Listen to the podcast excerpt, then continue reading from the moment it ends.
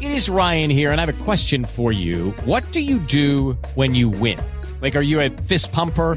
A woohooer, a hand clapper, a high fiver. I kind of like the high five, but if you want to hone in on those winning moves, check out Chumba Casino. At ChumbaCasino.com, choose from hundreds of social casino style games for your chance to redeem serious cash prizes. There are new game releases weekly, plus free daily bonuses. So don't wait. Start having the most fun ever at ChumbaCasino.com. No purchase necessary. VGW. Void were prohibited by law. See terms and conditions. 18 plus.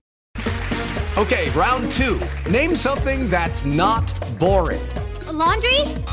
Ooh, a book club. Computer solitaire, huh? Ah, sorry, we were looking for Chumba Casino. That's right. ChumbaCasino.com has over 100 casino style games. Join today and play for free for your chance to redeem some serious prizes.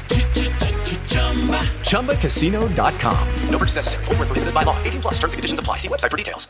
Hello, it is Ryan, and I was on a flight the other day playing one of my favorite social spin slot games on chumbacasino.com. I looked over the person sitting next to me, and you know what they were doing? They were also playing Chumba Casino. Coincidence? I think not. Everybody's loving having fun with it. Chumba Casino is home to hundreds of casino style games that you can play for free anytime, anywhere, even at 30,000 feet. So sign up now at chumbacasino.com to claim your free welcome bonus. That's chumbacasino.com and live the Chumba life. No purchase necessary. VGW. Void were prohibited by law. See terms and conditions. 18 plus. If you want interesting and entertaining debate on the Premier League and other English leagues, but from a show that doesn't take itself too seriously, then check out The Whistleblowers. It's a weekly football podcast hosted by me. I used to play football, Martin Gritton, uh, stand up Mark Smith when he can, and music manager Gareth Dobson, who uh, always has plenty of good chat, being a Spurs fan. Um, we basically get football writers in to have a chat as well, and we talk about the stories that matter in English football, whether it's on the pitch or off it. It's free to listen to iTunes, Acast, Spotify, and wherever else you get your podcasts. Uh, or you can download the Whistleblowers app. Follow us on Twitter at Football Podcast. Cheers.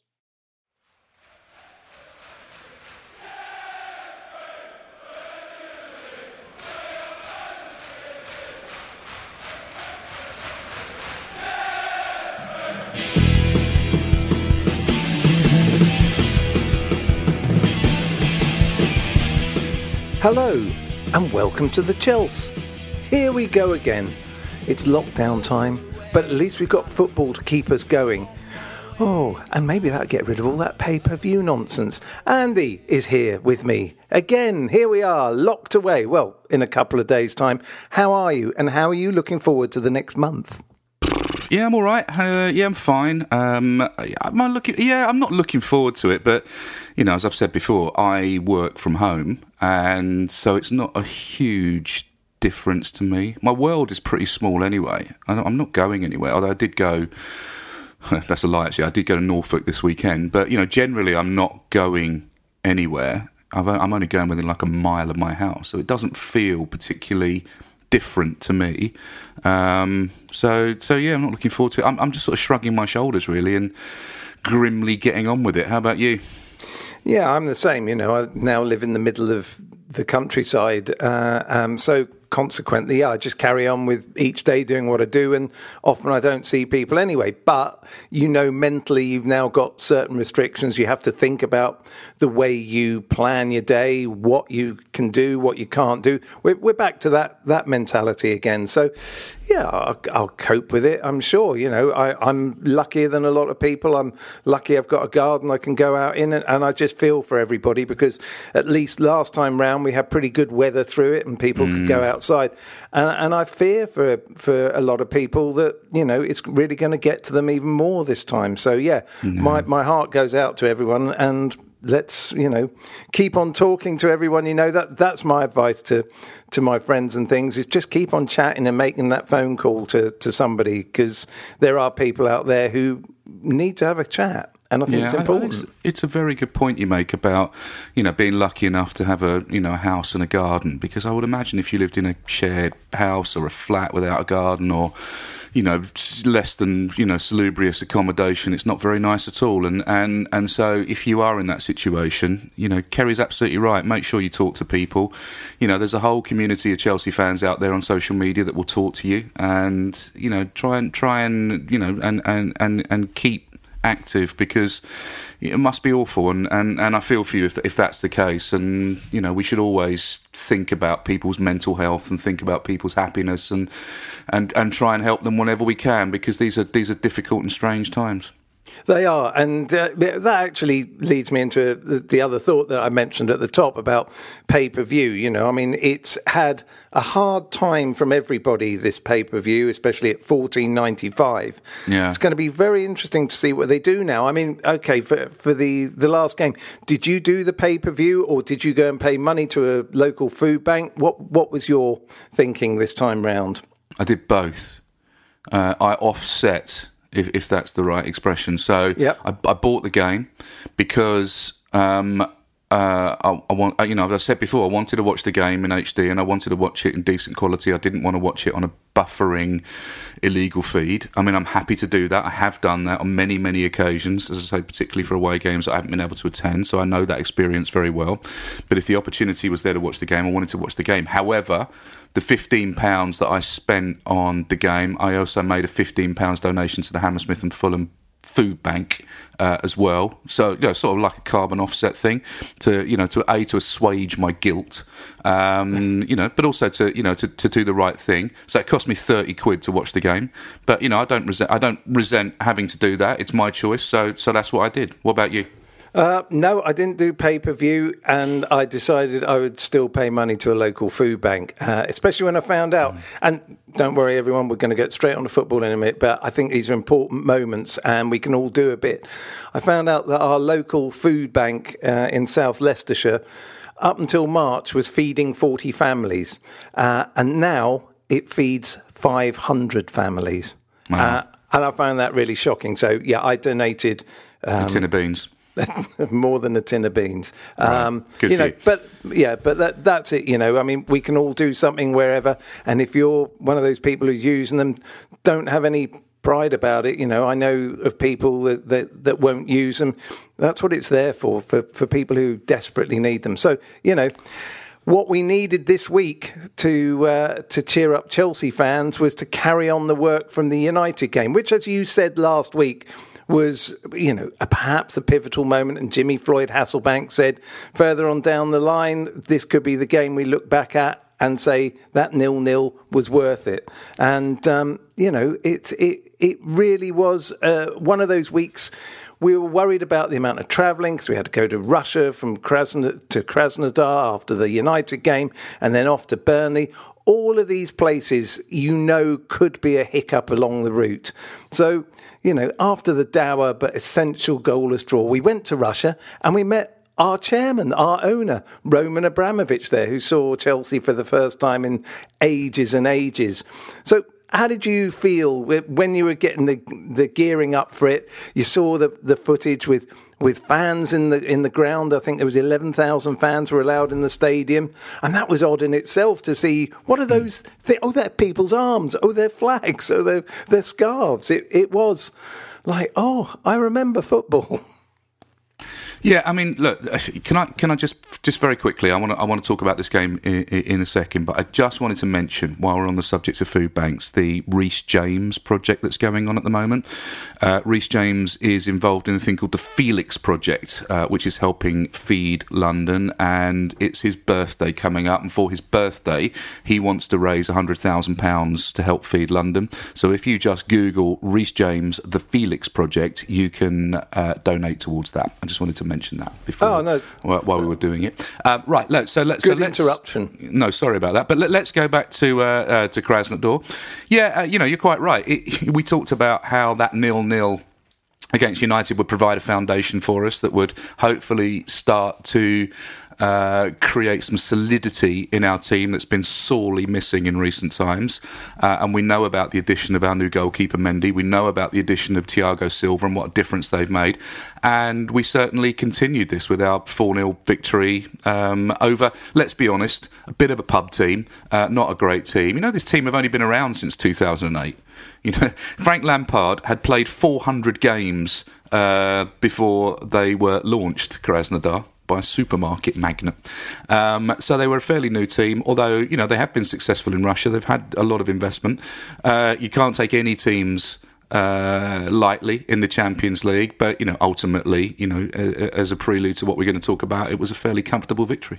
Yeah, I'd, I'd say they're potentially a little bit more than a pub side. I mean, little bit, little yeah. bit, but they weren't great. I mean, if we hadn't, if we weren't able to overcome this team, there'd have been issues for sure, you know, and, and, that's it. But they also had nine first team players out. They did. And, and I would suggest that a different time of the season, say if we are in deepest winter over there and they had all their players there and they had the fans, it could have been a very nasty game. I think it worked out well for us to have it so early in, in the, the tournament. So, you know, it, it, it was, it was. Uh, I suppose we would say it's a no win situation in certain ways. If you're going over there and you don't perform, God, you're really going to cop it. But we we saw. A, a, I mean, what did you think of the team? Were you happy with the way Frank set it up at, to start with?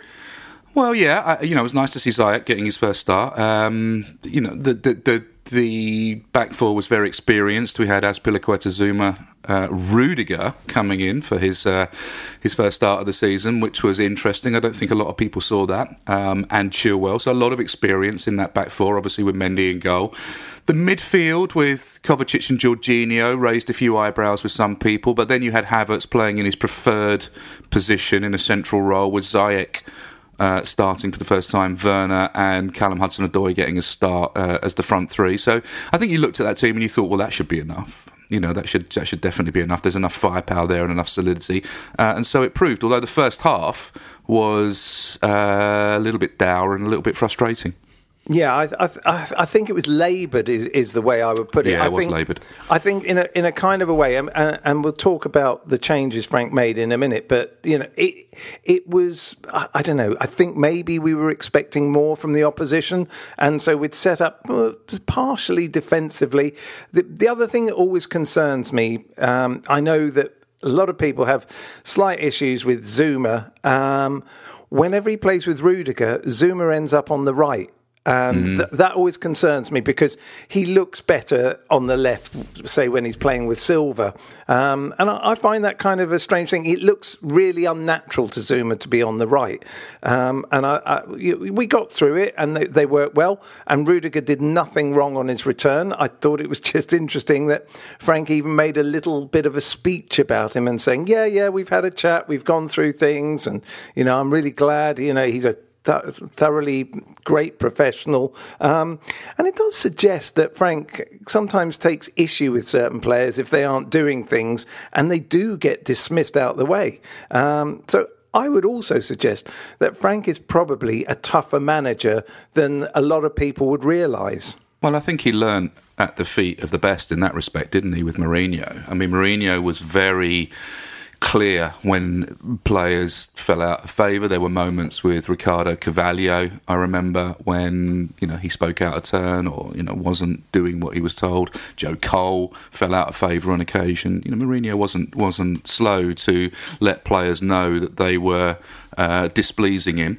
And I think Frank has taken that my way or the highway management view, which in the modern game is probably the right thing to do. You have to stamp your ideas, your vision, uh, your philosophy on a team, and you have to demand that players bend to your will. And I think there's no sign of weakness in Frank. It's it's very much his way or you don't play.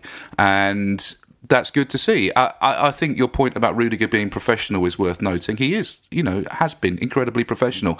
He has been a frustrating player on the pitch on occasions, but you can't question his attitude and and his professionalism. And for a footballer of, of his standing and his quality, that's great to see. And I think he deserves respect for that. Absolutely. And I would say it's not ever that he's been a bad player. He's just been a good player who's been out of form. And mm. it's been a, a, long run of out of form. And perhaps that's all to do with, say, the injury he had before last season. And it's very hard, isn't it, for players to come into a side, especially in defence, and catch up with everyone else's fitness. You, you're kind of behind everyone. And, and he, he just didn't look the right player, as we've talked about a lot last year. But well, also as well, I think we, we can't we can't I think, ignore the fact that we, uh, we, the strategy and the coaching wasn't good enough. I just don't think that that back four with that goalkeeper, with those players, were were coached well enough, or were given, uh, given a good enough game plan, or that we had a good enough strategy from the management downwards in the early days of this season or the end of last season. I just don't think it was good enough, and there seems to have been a real step change in that, and we seem to have got a much clearer idea of what we need to do to get these clean sheets and to and, and to provide a solid foundation for the really flair and uh, attacking penetrative players that we've got to do their thing. And so your point about setting up, I don't think that was because we expected them to be a particularly good team.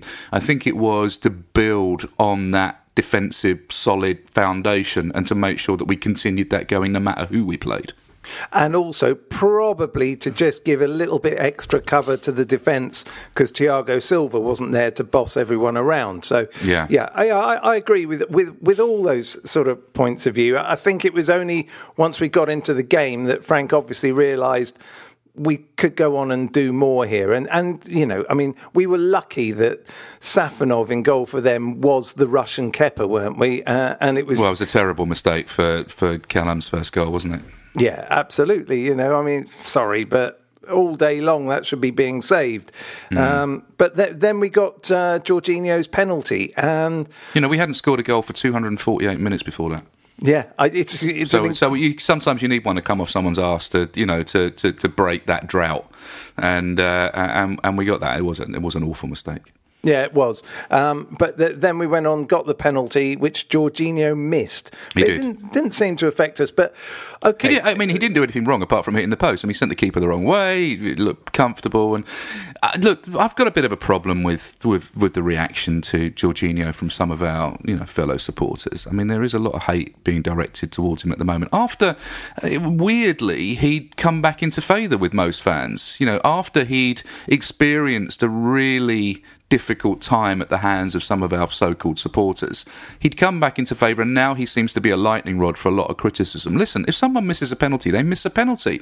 It, it shouldn't be, you know, a, an excuse to gloat. It shouldn't be an excuse to, you know, to, to validate yourself and your views. You know, and some of the reactions I saw were disgraceful. And, you know, I would just say to those people that, you know, that behave like that in the wake of his miss, just, just have a word with yourself. Just sit back and reflect on, on, on the way you you're approaching this. You know, Jorginho is a is a really professional and committed member of the Chelsea team, and he deserves our support. Yeah, absolutely. I think that further on down the line, he won't play as much as he has done um, if things work out the way I think they will with Frank. But I think he's still an important part of our team, our squad. You know, I don't think Jorginho ever lets us down. Um, and and I like what he does at times. You know, I, I do think sometimes in the way we're trying to play, perhaps he slows things down. But I mean, he's a clever player, and, and maybe we haven't quite worked out exactly how to utilize him in the system. So we'll see how it goes. But yeah, I'm totally with you. You know, I, I think it's a shame he missed a penalty. But do I want Jorginho to miss a penalty? No, I don't. I'm do you think he should him. be taking the penalties? No, that was going to be my next question. Okay. When, when, uh, when you see Werner take his penalty and the way he does them, he looks like a striker who takes penalties because he wants another goal on his goal tally. He's not interested in taking anything other than a penalty that goes in the net. I mean, like all players, but he thumps it. He looks like a striker taking a penalty. And I personally, I like strikers who take penalties, and he looks greedy. He wants to take the penalty. So, for me, if Jorginho, I think even if Jorginho's playing, I think at this moment in time, I would pass the ball to Timo Werner. I don't know how you view it, but that's my thought. Yeah, uh, listen, I, I want I want the penalty taker who's going to score to take the penalties. So if Werner is the best penalty taker, he should take them. That's my view. If Jorginho is the best penalty taker, he should take them. I don't I don't have a view beyond that. I don't see them in training. I don't see them practice. I don't see who has the highest score rate. I, you know, I, I, you know, Frank we trust. If he picks the right player to take the penalties, you know, I'll, I'll back him 100%. I mean, Jorginho, again, you know, it was the width of a post that, that stopped him doing it. It wasn't as if it was a terrible penalty. Um, you know, it, it just didn't go on this occasion. Um, I suppose you could argue it was a terrible penalty. He didn't, didn't go in, but it wasn't a, you know, he didn't shank it. He didn't put it down the middle. He didn't put it too close to the goalkeeper. He just, you know, he just got his angles wrong. Um, so I, I, don't have a problem either way. I, am certainly not screaming for Werner to take the penalties from here on in. It's, you know, it's one of those things. The manager decides who he thinks has the best um, has the best chance of uh, of netting and, and, and chooses accordingly. So that that's what we should do. And let's not forget, we do have players in the past who have hit the post from a penalty and not been completely pilloried. So yeah, well, yeah, you know. So yeah, let's move on. I'm with you. Whoever takes it takes it, but I do think ultimately. Timo Werner well, Frank, will. Frank wasn't a striker. I mean, you could have argued in, in, in your in your uh, methodology that Drogba should have taken all the penalties, scored the, scored the most iconic penalty in our club's history. Um, but Frank Lampard took our penalties. He was a midfielder. Yeah, but that was because he'd staked his claim early, and he, he just. But you, but your point about strikers taking the penalties, it's, it's kind of moot, isn't it? Really? Well, yeah, no, but I, what I'm saying is, whoever takes it, you want to see the the look in their eye. They're going to score. There's some people you see step up for a penalty, and it's like penalty shootouts. I love watching players come from the halfway line, and you're going never going to score. And, you know, sometimes you see yeah, it. The 18 year old, you know, sort of left back who's making his JB, you know, coming up to, to take a penalty in the League Cup quarterfinals, you know. Yeah, absolutely. He's never uh, going to score. Look at, or, look at him twitching. Or it's the biggest player you know, we've yeah. seen Ronaldo miss them. We've seen Messi. Look, everybody misses penalties. That's just what happens. I just like the look in Werner's eye. He looks like here comes another goal for me. It's a just. I, I don't care whether he plays right back, left back, goalkeeper, whoever takes them, you want them to score. So yeah, yeah whatever. But um, but yeah, okay. The, the, the other thing about the game um, that I thought was the pivotal moment, and it may actually prove to be a pivotal moment. If United felt like a turning point, I think there was a moment that actually possibly gave an indication of how Frank wants to move forward. Now, whether that's by luck or by design, once we changed to that midfield of Kante, Mount, and Havertz, the team changed. It yeah. seemed to free everything up. Now, it yeah. won't work every single game, but boy, when you've got that many creative players, it allows it to be fluid, doesn't it? It does. It does, um, you know, and and I think that that midfield has been a jigsaw puzzle for Frank Lampard. He's slowly getting it right. I think that they're, you know, you have to play the opposition on their merits, and you have to study them and figure out where their strengths and their weaknesses lie and play accordingly. But I think having some consistency uh, about your philosophy and the way you want to play and how you can impose your game on the opposition. That seems to be slowly coming into focus and slowly clarifying for Frank.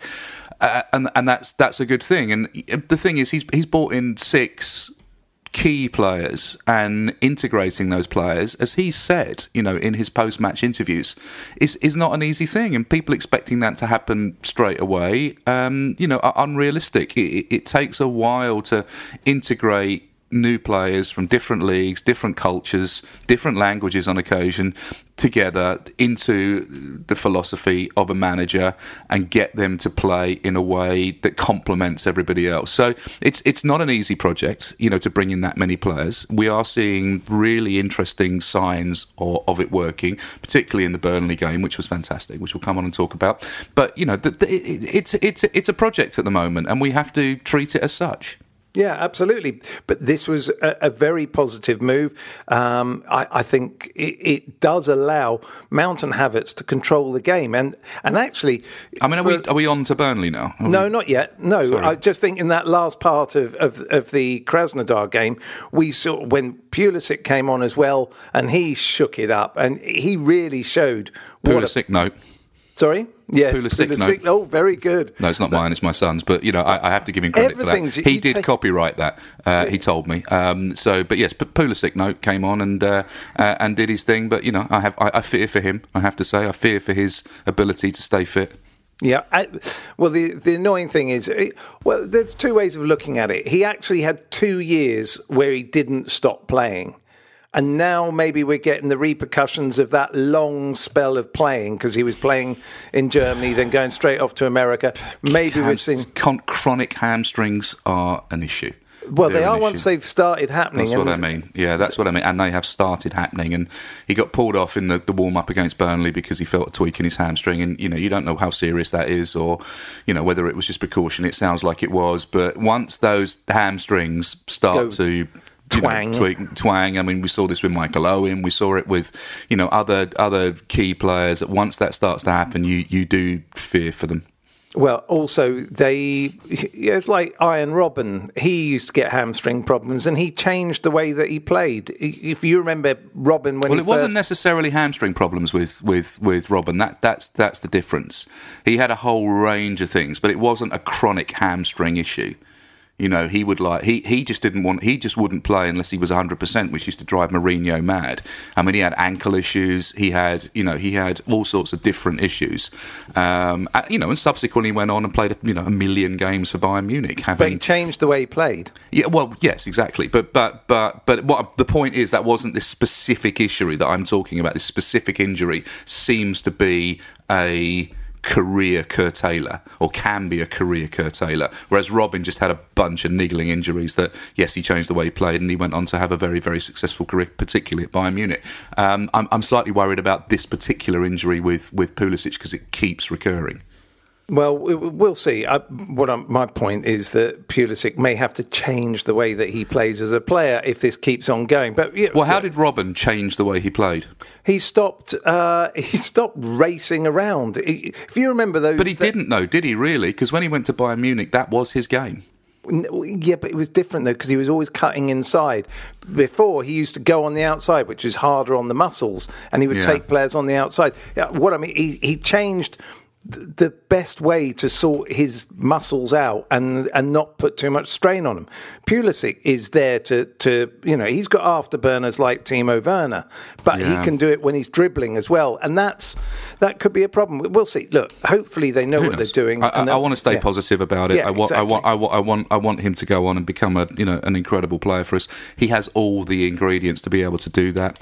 He hasn't really done it, you know, to be honest, so far this season because he's clearly not 100% fit. So I think we'll have to wait and, and, and see, you know, whether whether he can join the dream team of, you know, Werner and and Ziyech and you know Tammy Abraham and, and, and those other front players that will, you know, hopefully become a really potent force in, in, in our team for years to come.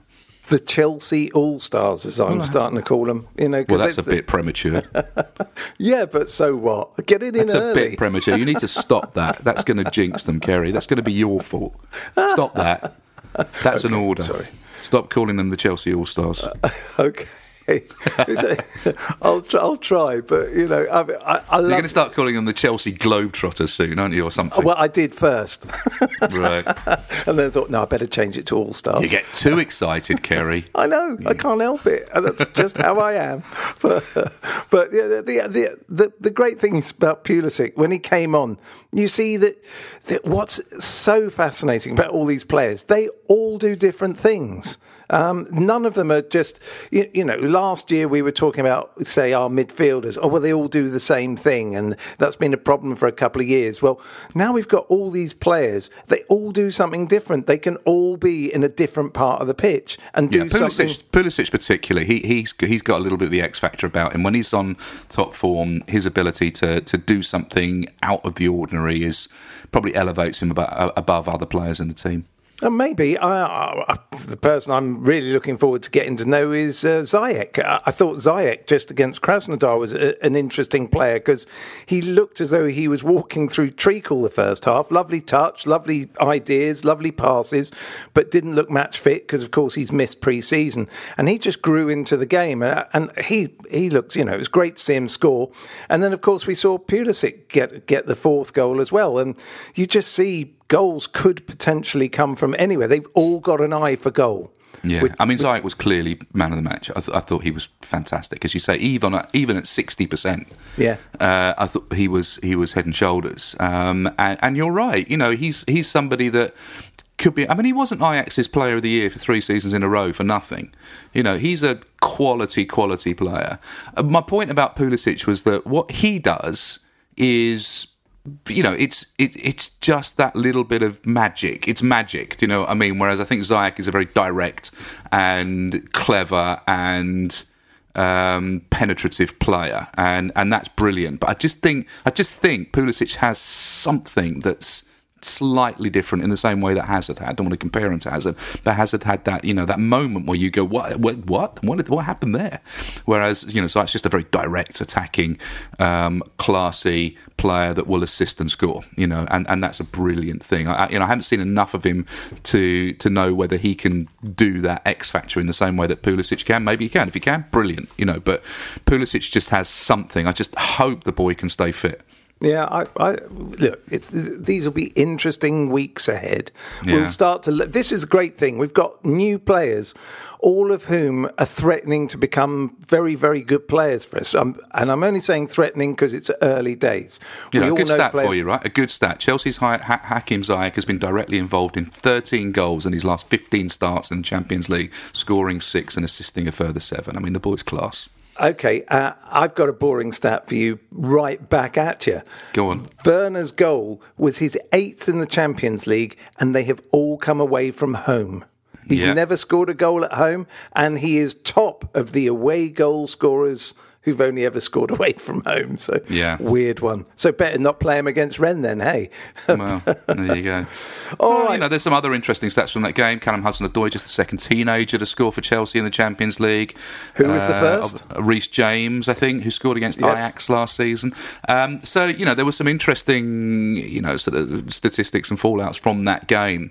Um, and you know, these group games in the Champions League, I mean, they tend to be instantly forgettable. I would imagine by this time next year, we won't remember any of the details of this game. We won't remember Ziyech's debut. Um, but but ultimately, you know, these are games to get through. It's left us top of the table after two games on goal difference. You know, so so all good. You know, and and, and you know, full steam ahead to Rennes on Wednesday. Absolutely. Right, well, look, we should go to our break. It's that time, so we'll be back in a minute.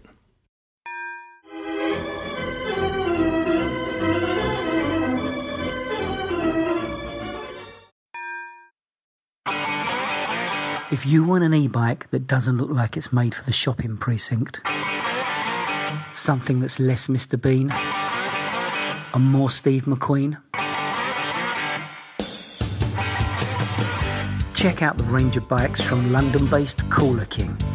From dope 250 watt city bikes to Harley Bobber inspired 750 watt beasts that can tear your face off while leaving your smile intact. Cooler Kings are made in limited numbers, yet highly affordable. Check them out now on the web at cooler.bike or find them on Instagram with hashtag CoolerKingBike. Cooler.bike. E-bikes that are cool AF. And we're back. So, after the journey back from Russia, which took whatever it was, four or five hours, uh, we were faced with a trip to Burnley away. Now, the idea of this game is always more worrying than it often turns out to be for us. But this was a wonderful performance, full of skill, guile, interplay. It, it, it was it was fantastic. So, so we, were you happy with the lineup? Because we we saw this uh, evolution from the midweek game and played this midfield um, as we've talked about. Were you happy to to see the team that went out? Well, it was all about the midfield, wasn't it? You know, as you already alluded to, a midfield three of Havertz, Kante, and Mount, with Kante playing in the Kante position properly for the first time for a long time. Havertz, you know, marauding forward in a kind of you know eight slash ten position. Uh, Mason Mount buzzing around and doing what Mason does, bringing energy to the game. You know, creating things. You know, closing people down. It, it was a joy to watch. Um, so, so, that was the kind of key thing. Tammy Abraham coming in, give, uh, you know, Werner wasn't going to play, but uh, Pulisic note got got injured in the warm up, so Werner had to come in and play on the left hand side with Abraham in the middle and Ziyech on the right hand side. So that was exciting to see. Uh, and at the back, Thiago Silva came back in, having sat out the the midweek game in Russia uh, alongside Kurt Zouma with Reece James and Ben Chilwell at fullback. It looked like the strongest team that we'd put out for a long, long time. Yeah, absolutely. Uh, when you saw it, you thought, okay, he is going to go and try and score the first goal here. It wasn't a case of we'll wait and see what happens. This was about a team that was going to go and threaten the team. They decided maybe they'd, they'd, all got confidence from the, the clean sheets, three clean sheets in a row, and decided this is the time now where we don't just hold out for the first half, just see what happens. We've decided to go on the front foot. And I, yeah, I, I think it was a, an amazing performance, really, because we never let them settle. We never let them get into the game in any way, shape, or form. In fact, so much so that you, you would say, well, we were lucky we came up against a really poor Burnley side. That may be true, but I think we made them poor. And as well, you, sorry, you know, I'm sorry to interrupt. You know, they are they they they they're not a great Burnley side, and they are, you know, let's be honest, sitting rock bottom of the table with only one point after six games. But you know, they didn't they didn't play badly against Spurs in the previous game. I thought they were pretty unlucky not not to have got something against Spurs, and they really should have had all three points against West Brom in, in the previous fixture. So, you know, they're a team that, are, that just weren't able to get over the line. But the idea that they were getting absolutely smashed every week is is misleading when you look at, at uh, you look at the table. They're, they're never a team to take lightly. I mean, it is it is a ground where we have a, a decent record, um, and a, team that we've got a, a reasonable record against. But I think what was key about this game was could we employ the attacking firepower that we know we have and keep it solid enough against the kind of attacking that they do, which is big balls into the box to the big guys. You know, it's a very championship approach in some ways, isn't it? It's using the physicality of you know of some of their front players, uh, Wood uh, and Barnes, uh, you know, particularly, you know, who who love the ball coming up to them, who love to go one on one with players in in a physical sense. Could we cope with that? Could we cope with set pieces? Um, and, and you know, the answer was yes, emphatically yes. I thought that you know, yes, we can look at all the wonderful play that came through the transitions in the midfield. We can look at the finishing. We could look at all that stuff. But really, let's look at that defence and the defending that was done in that game. I thought we were superb. Would you not agree that for me, probably the most improved defensive player, and I'm talking about his defending in these last few weeks, has been Reece James. He's suddenly come in and made it very difficult for Azpi to get into the side on merit now. Reece James, James, yeah, he, he, Reece James was fantastic in that game. Absolutely fantastic. Now, I have been a vocal naysayer about Reece James in a back four. You know, my, my view has always been he's a brilliant wing back. He's a fairly callow and inexperienced fullback.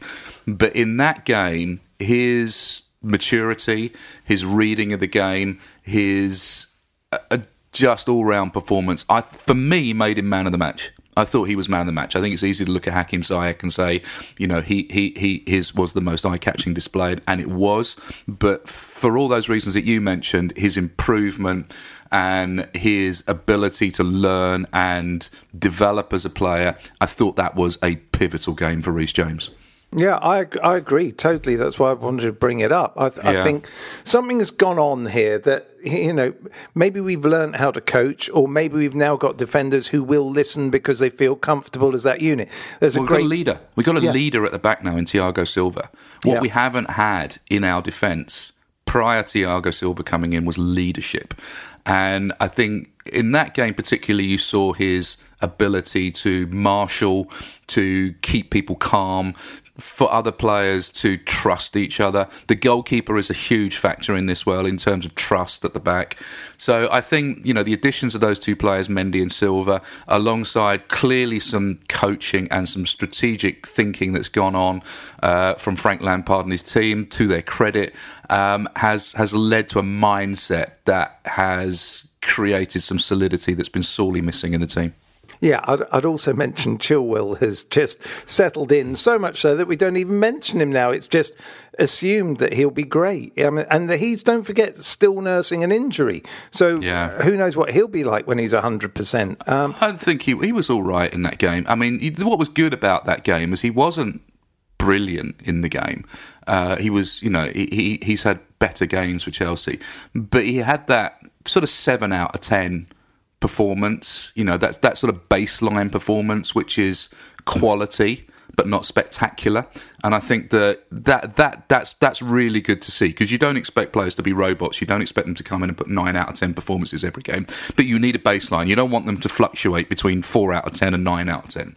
You know that's no good. What you need is consistency. And what what he shows is he's consistently good at a baseline that's enough when he's not playing at his very best to do the job, if that makes any sense. Yeah, it does. I, I actually thought he had a, a pretty good game, and um, I I like the way that we've got two people who can drop up it almost like wingbacks would do. They can drop up into midfield or drop back, but they're reading it correctly. Now, whether that's because Silva is pulling them about and saying, you can go, you can go, or saying you need to come back, there's communication going on. And this is something we talked about, especially last year, that we had players, but there seemed to be no one talking. Well, there seems to be a lot of people talking now, and at the right times, not just for the sake of it. And and they're working together. We're, we're seeing. I think I think Frank talked about it after the game. It takes time for for players to build their relationships with other players in certain yes. parts of the pitch. This is what we were talking about in the you know in the early part of this podcast. Was you're integrating six new players. It takes time. Yeah but they're all looking to be integrating at this moment in time. Yeah. And and again, you know, in a way, there's there's. Do we talk about how good Mount was? Do we talk about how Havertz grew into the game? Um, you know, well, funnily was... enough, if you play players in their correct positions, if you play players in the positions where they are among the best in the world, funnily enough, it tends to work, doesn't it?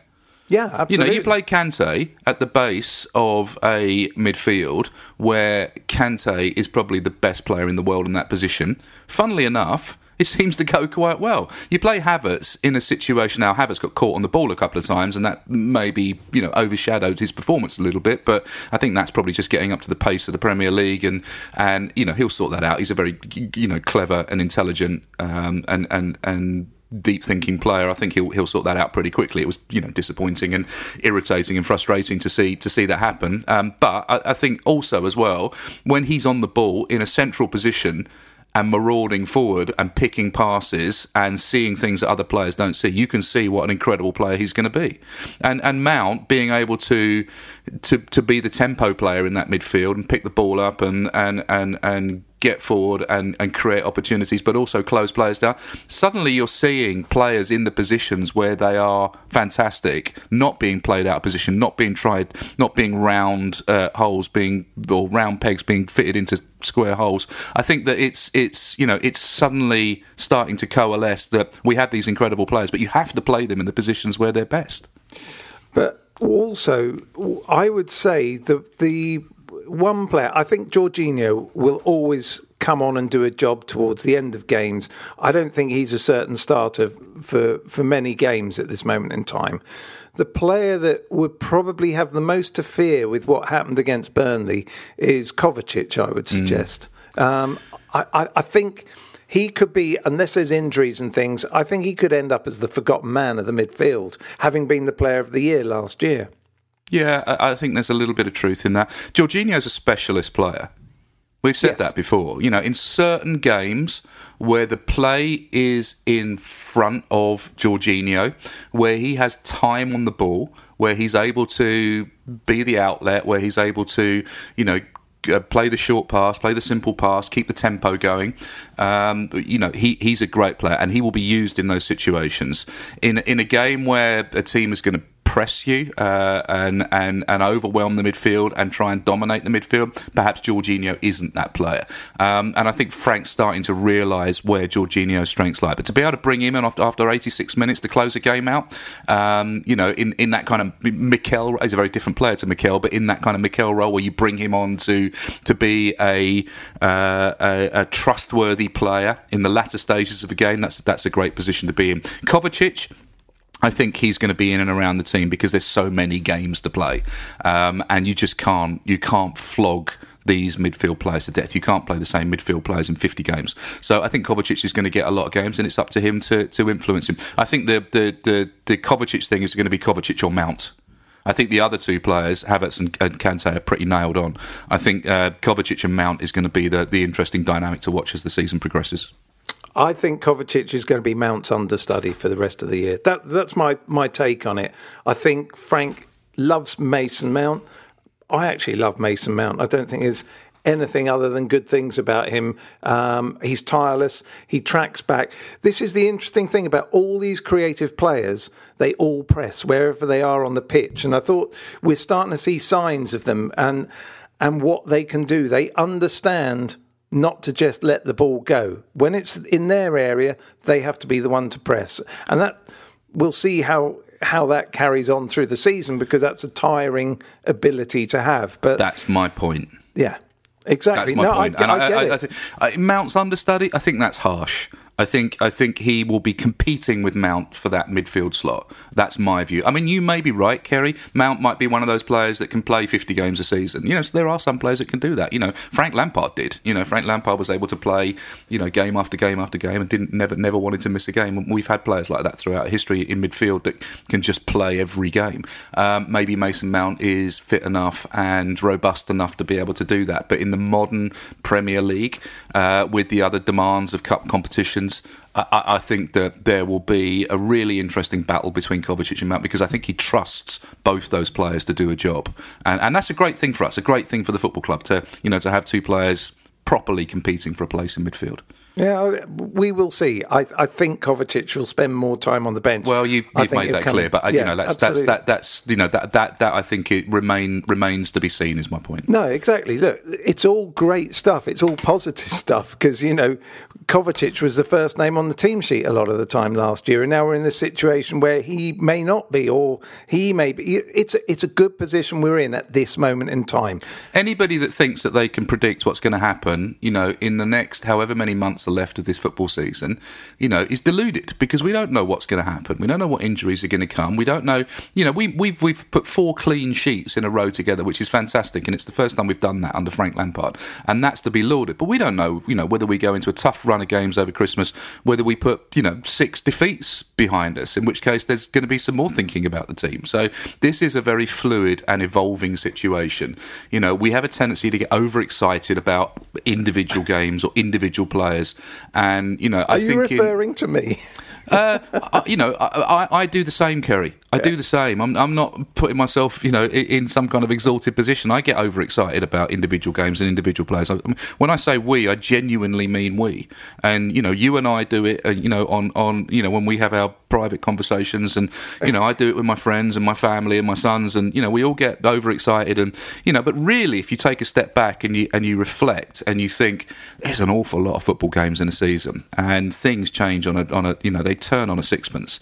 You know, a, a particular game, a particular performance, you know, a, a particular injury requires a massive reshuffle. Suddenly, players come into the team and they get long runs, and I, I just think it's it's slightly foolish to to make hard predictions about about moving forward. But your point about him loving Mount and Mount, you know, I, I- I think that's true. I think Mount is very much a Lampard player, and if he can play a lot of games, and Lampard will play him when he can. But I think Lampard's also aware of the pressures that that this particular level of football brings on players too. That's all I'm saying. Yeah, and I'd agree because look at last season. Mason Mount dipped in the middle of the season and it, it didn't play as much for a period of time. So yeah, I look, I totally agree with you. We don't know what will happen on Saturday or No, next Tuesday or Wednesday. Yeah, ev- ev- look at the world we're in. Everything changes every day. So, yeah, totally take your point on board. The, the other I mean, was- Kante's a player that's had injury issues, isn't he? Um, you know, we don't know. You know, Kante's starting to look like Kante again. It was great to see Kante put. I thought Kante was quietly superb on Saturday. I thought Yeah. he was brilliant, and you know, just just looked to cut above a lot of other players on the pitch with his reading of the game and his just his ability to mark space, all those things that we loved in first season, second season Kante, and um, I just thought it was fantastic to see that again. But he has had injury worries, so if Kante gets injured, that throws some of the plans into disarray about the defensive nature of that midfield. So who comes in on that in that defensive role? So this is my point about one injury can spark a domino effect of of, of, of shuffles within the team. In which case Kovacic might come in and play a long run of game. So it, I just think it, there's so many variables. I'm wary of making hard and fast predictions, even Yeah. though I do it, and you know, I know I do it, and that's one of the one of the things about being a football fan, isn't it? I mean, I think, you know, Absolutely. you There's know, nothing wrong with being a hypocrite either. there, there's nothing wrong with it at all. Um, the other thing you mentioned also clean sheet. Um, now Edward Mendy has now kept three clean sheets in his first three Premier League games. Only- Edward. Edward. What did I say? Edward. Uh, Did I Are say we, call, Ed- are, we call, are we calling him Edward? No, Edward. Edward. Edward. Edward. Um, so Edward. I mean, you were the one that told me off for calling Giroud.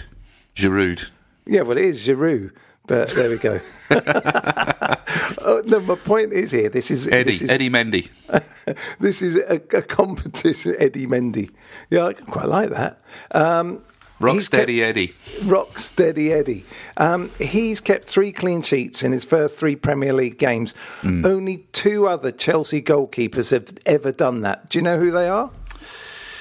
It's a very good question. Thank you. Um, uh, uh, uh, uh, uh, I would say Cech. Yep. De Goey. Nope. Oh, okay. Uh, Dmitri Kharine. No. Peter Bonetti. No. Oh, I don't know. Go on.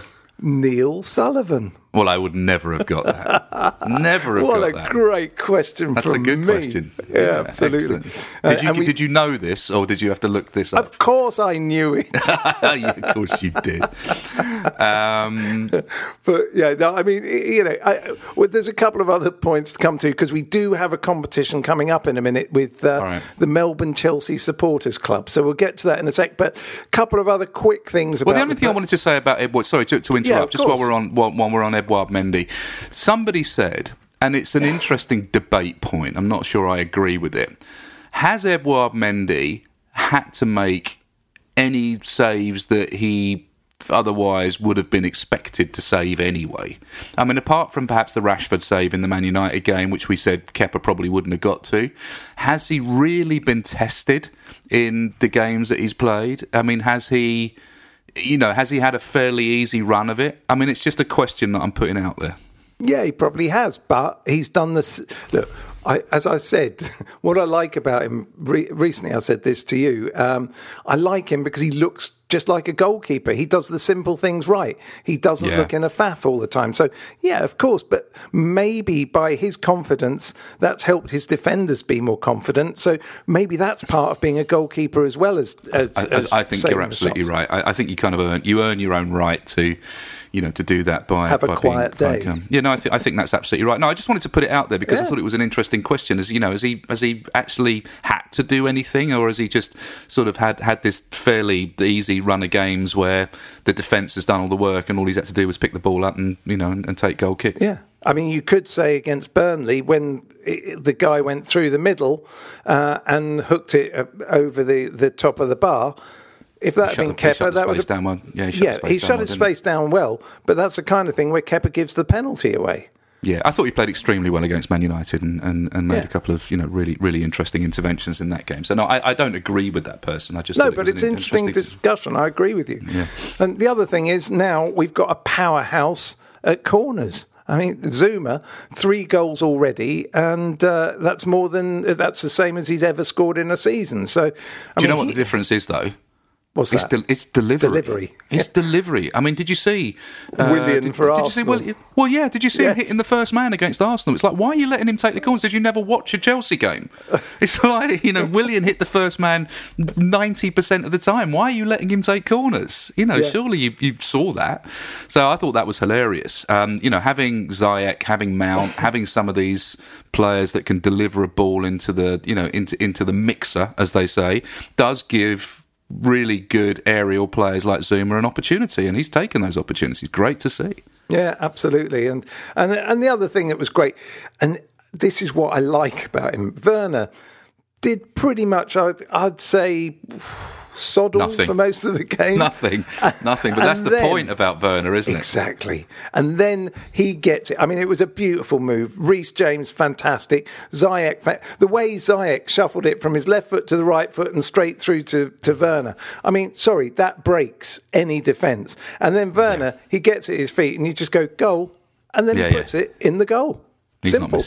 He's an absolute dead-eyed killer in front of goal, and, and and we have to remember that that he can have incredibly quiet games, but in some games he'll just need one sniff, and that, and that's what he got. And it, that that that absolute cold-blooded ability in front of goal is such an amazing thing at this level. And I think that he's going to go on and score an absolute ton of goals for us.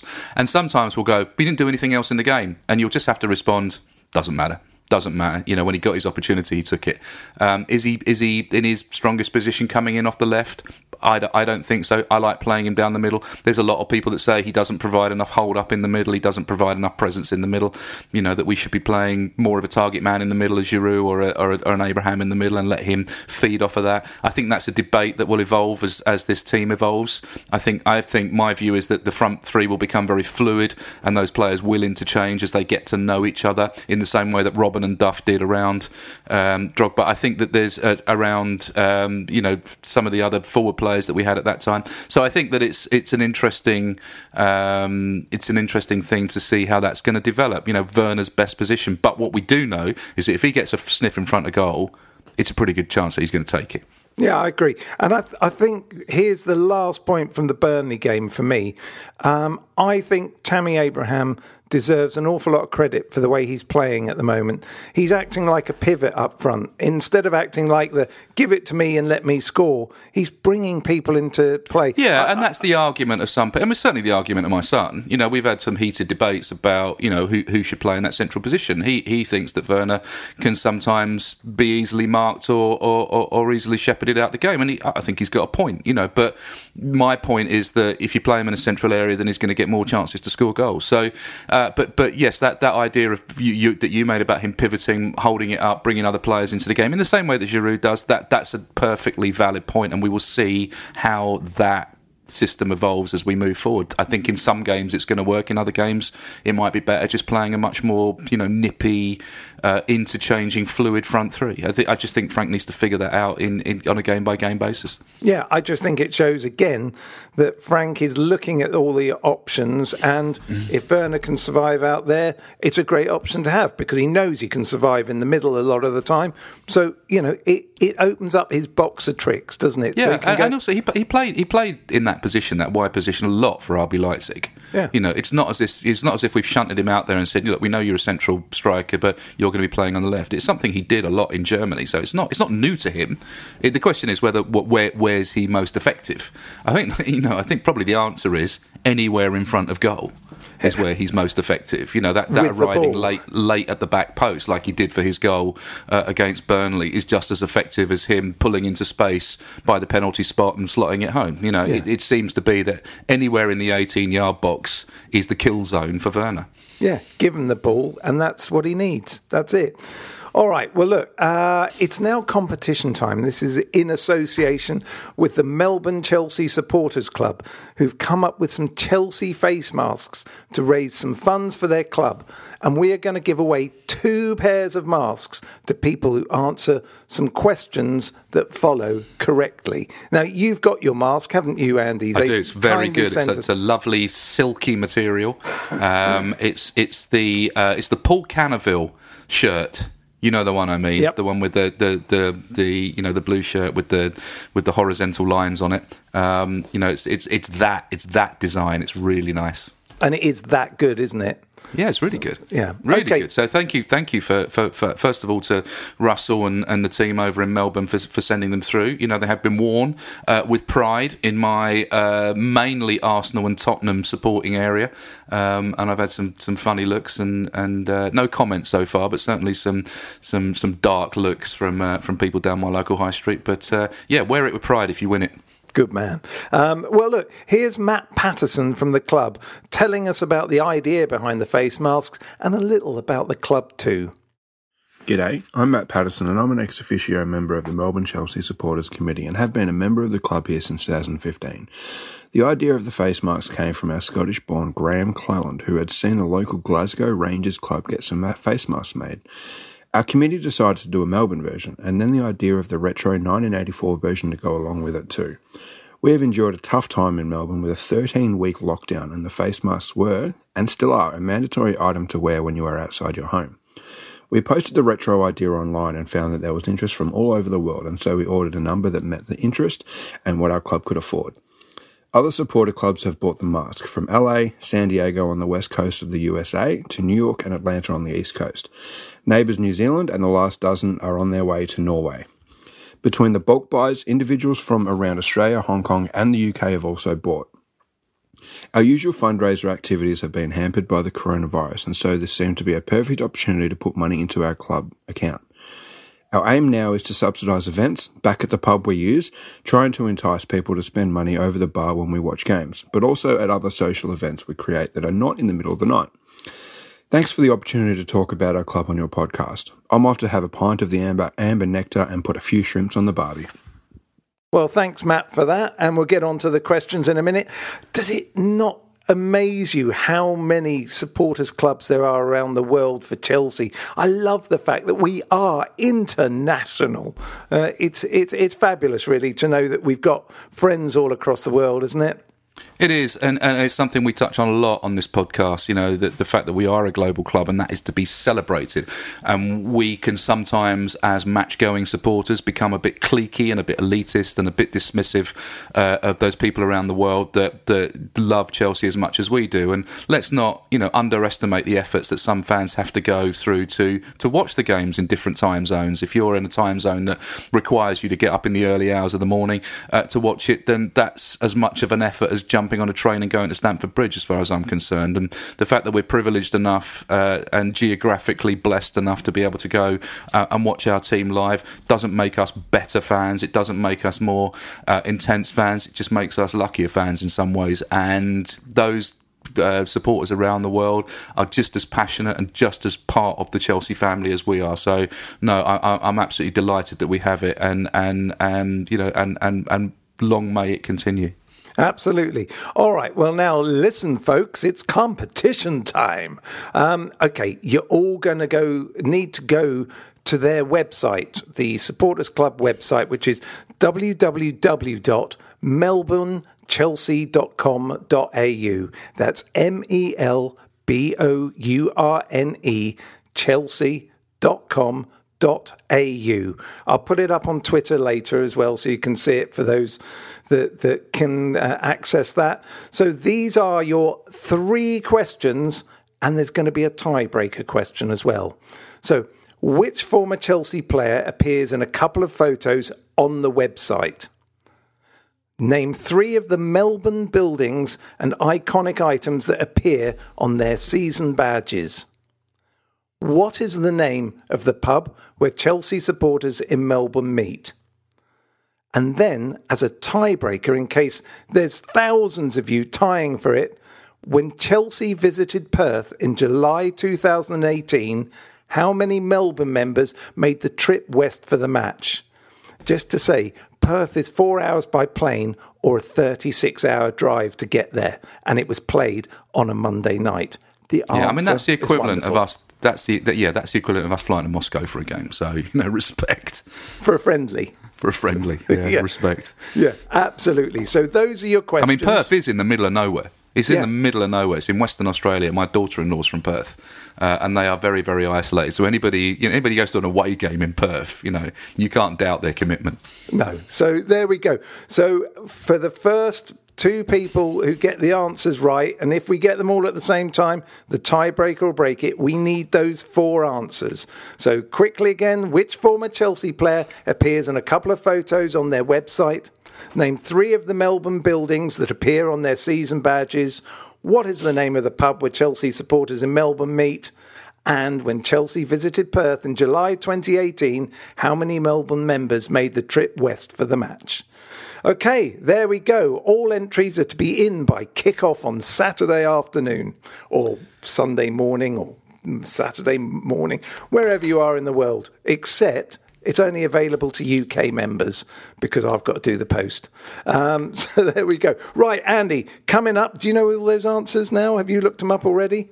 No, it's far too difficult for me, and I've already got my mask, so you know I, I, shan't be participating because I'm lazy. But you know, good luck to anybody that is. Okay, brilliant. All right, so coming up, we've got Rennes in the Champions League and then Sheffield United. Sheffield United in particular, that was tricky last year. That was the first signs of grumbling people and not a great performance when we got held at Stamford Bridge. How are you seeing this week ahead? Uh, Rennes aren't a particularly good team. We've nicked their goalkeeper, so I don't know who their goalkeeper is now. Um, they don't look overly impressive, but hey, it's the Champions League. You know, those teams have got themselves into Europe's elite competition. They're not to be taken lightly. Um, we need to be on our game and continue the good work that we've done uh, in the opening stages of the competition. You know, decent draw against a good Sevilla team, uh, a resounding victory against a weak Krasnodar team. Let's not go into the Rennes game with anything but incredible focus. I think it, we should overcome them. We have we're on a good run. We're confident. Be interesting to see what kind of team he puts out, um, whether he shuffles the pack again. But I, I'm pretty confident that we can put in a decent performance, and I'll say that you know that we'll win two 0 Yeah, I'll be intrigued to see whether Thiago Silva plays this time round or not, whether he rests him with an international break coming up. That's not so much of a break for Silva because he ends up going to, to Brazil or wherever, doesn't he? Know, So yeah, I, I would say yes, even though it's a home game. I would say yes. He'll he'll rest him for that game. Yeah, I agree. Okay, I'm going to go for a 3 0 win. Um, Okay, good. I, I think, so. you know, Edouard, unless he decides to chuck it in the net just for some mates or whatever, I think, you know, that's the way it's going. Sheffield United, a little bit more nervy, but they haven't quite found the form of last year yet, have they? No, they're bottom three at the moment. They're, they've only got one point from seven games. They've got a goal difference of minus seven. They haven't managed to to replicate that exciting and difficult to play against football that they brought to the Premier League last season. Uh, they're clearly. I would say they're not in crisis, but they clearly have a, a, a slight lack of confidence at the moment. We're we're on the up again. This is all about focus. It's all about taking our chances, and it's all about keeping it tight at the back. I mean, this is obvious things to say, but if we do all those things, we have enough in our locker to beat a team like Sheffield United. I'm going to say again, two 0 God, you and your two nils, you're consistent. It's all about the clean sheets for me. I think that if we can if we can continue this run of clean sheets, which I believe we can now, then we'll win football matches because we will definitely score. Well, I'm all about the 3 0, so I'm going 3 0 again. Okay, good. So there we go. Right, well, that's it. Now, look, everybody, enter the competition. Those face masks, they've all gone. There are none left in the world. They sold the last ones to Norway. So these are not only fantastic, they keep you healthy, they keep you safe, and they're also collector's items. So enter the competition. Thank you to Melbourne Supporters Club, as usual, for taking part in this. Uh, we'd love to thank everyone who listens. Andy, if anyone wants to get in touch with us, what's the best way of doing so? Best way to do so is through social media. You can follow us on Twitter at Chelsea Podcast. Uh, DMs are open if you want to contact us. All feedback and uh, responses are welcome. If you want to say anything about the episode or RT us or you know tell the world about us, we would very much appreciate it. Uh, you can follow us individually on at Ceri Levy, which is at C E R I L E V Y, or you can follow me on Mr A Saunders. Uh, on Instagram, it's at the Chelsea podcast uh, or Ceri Levy one C E R I L E V Y one, and I am at one True Saunders. Brilliant. Well, that's it. All right, Andy. Look, uh, have a great week. We've got football to keep us going through lockdown. Come on, you Blues. Come on, you Blues. Wasn't that a great podcast? Now, if you've got 90 seconds spare in your day, come and listen to ours. It's called What Has He Said Now? and is available wherever you got this podcast. You're going to lose a number of people to the flu. This is a playback media production. Get all the associated links for this podcast at chelseapodcast.net. Sports Social Podcast Network. Step into the world of power, loyalty, and luck. I'm going to make him an offer he can't refuse. With family, cannolis, and spins mean everything. Now, you want to get mixed up in the family business. Introducing The Godfather at ChumbaCasino.com. Test your luck in the shadowy world of The Godfather slot. Someday, I will call upon you to do a service for me. Play The Godfather now at ChumbaCasino.com. Welcome to the family. No purchase necessary. VGW Group. Void where prohibited by law. 18 plus. Terms and conditions apply.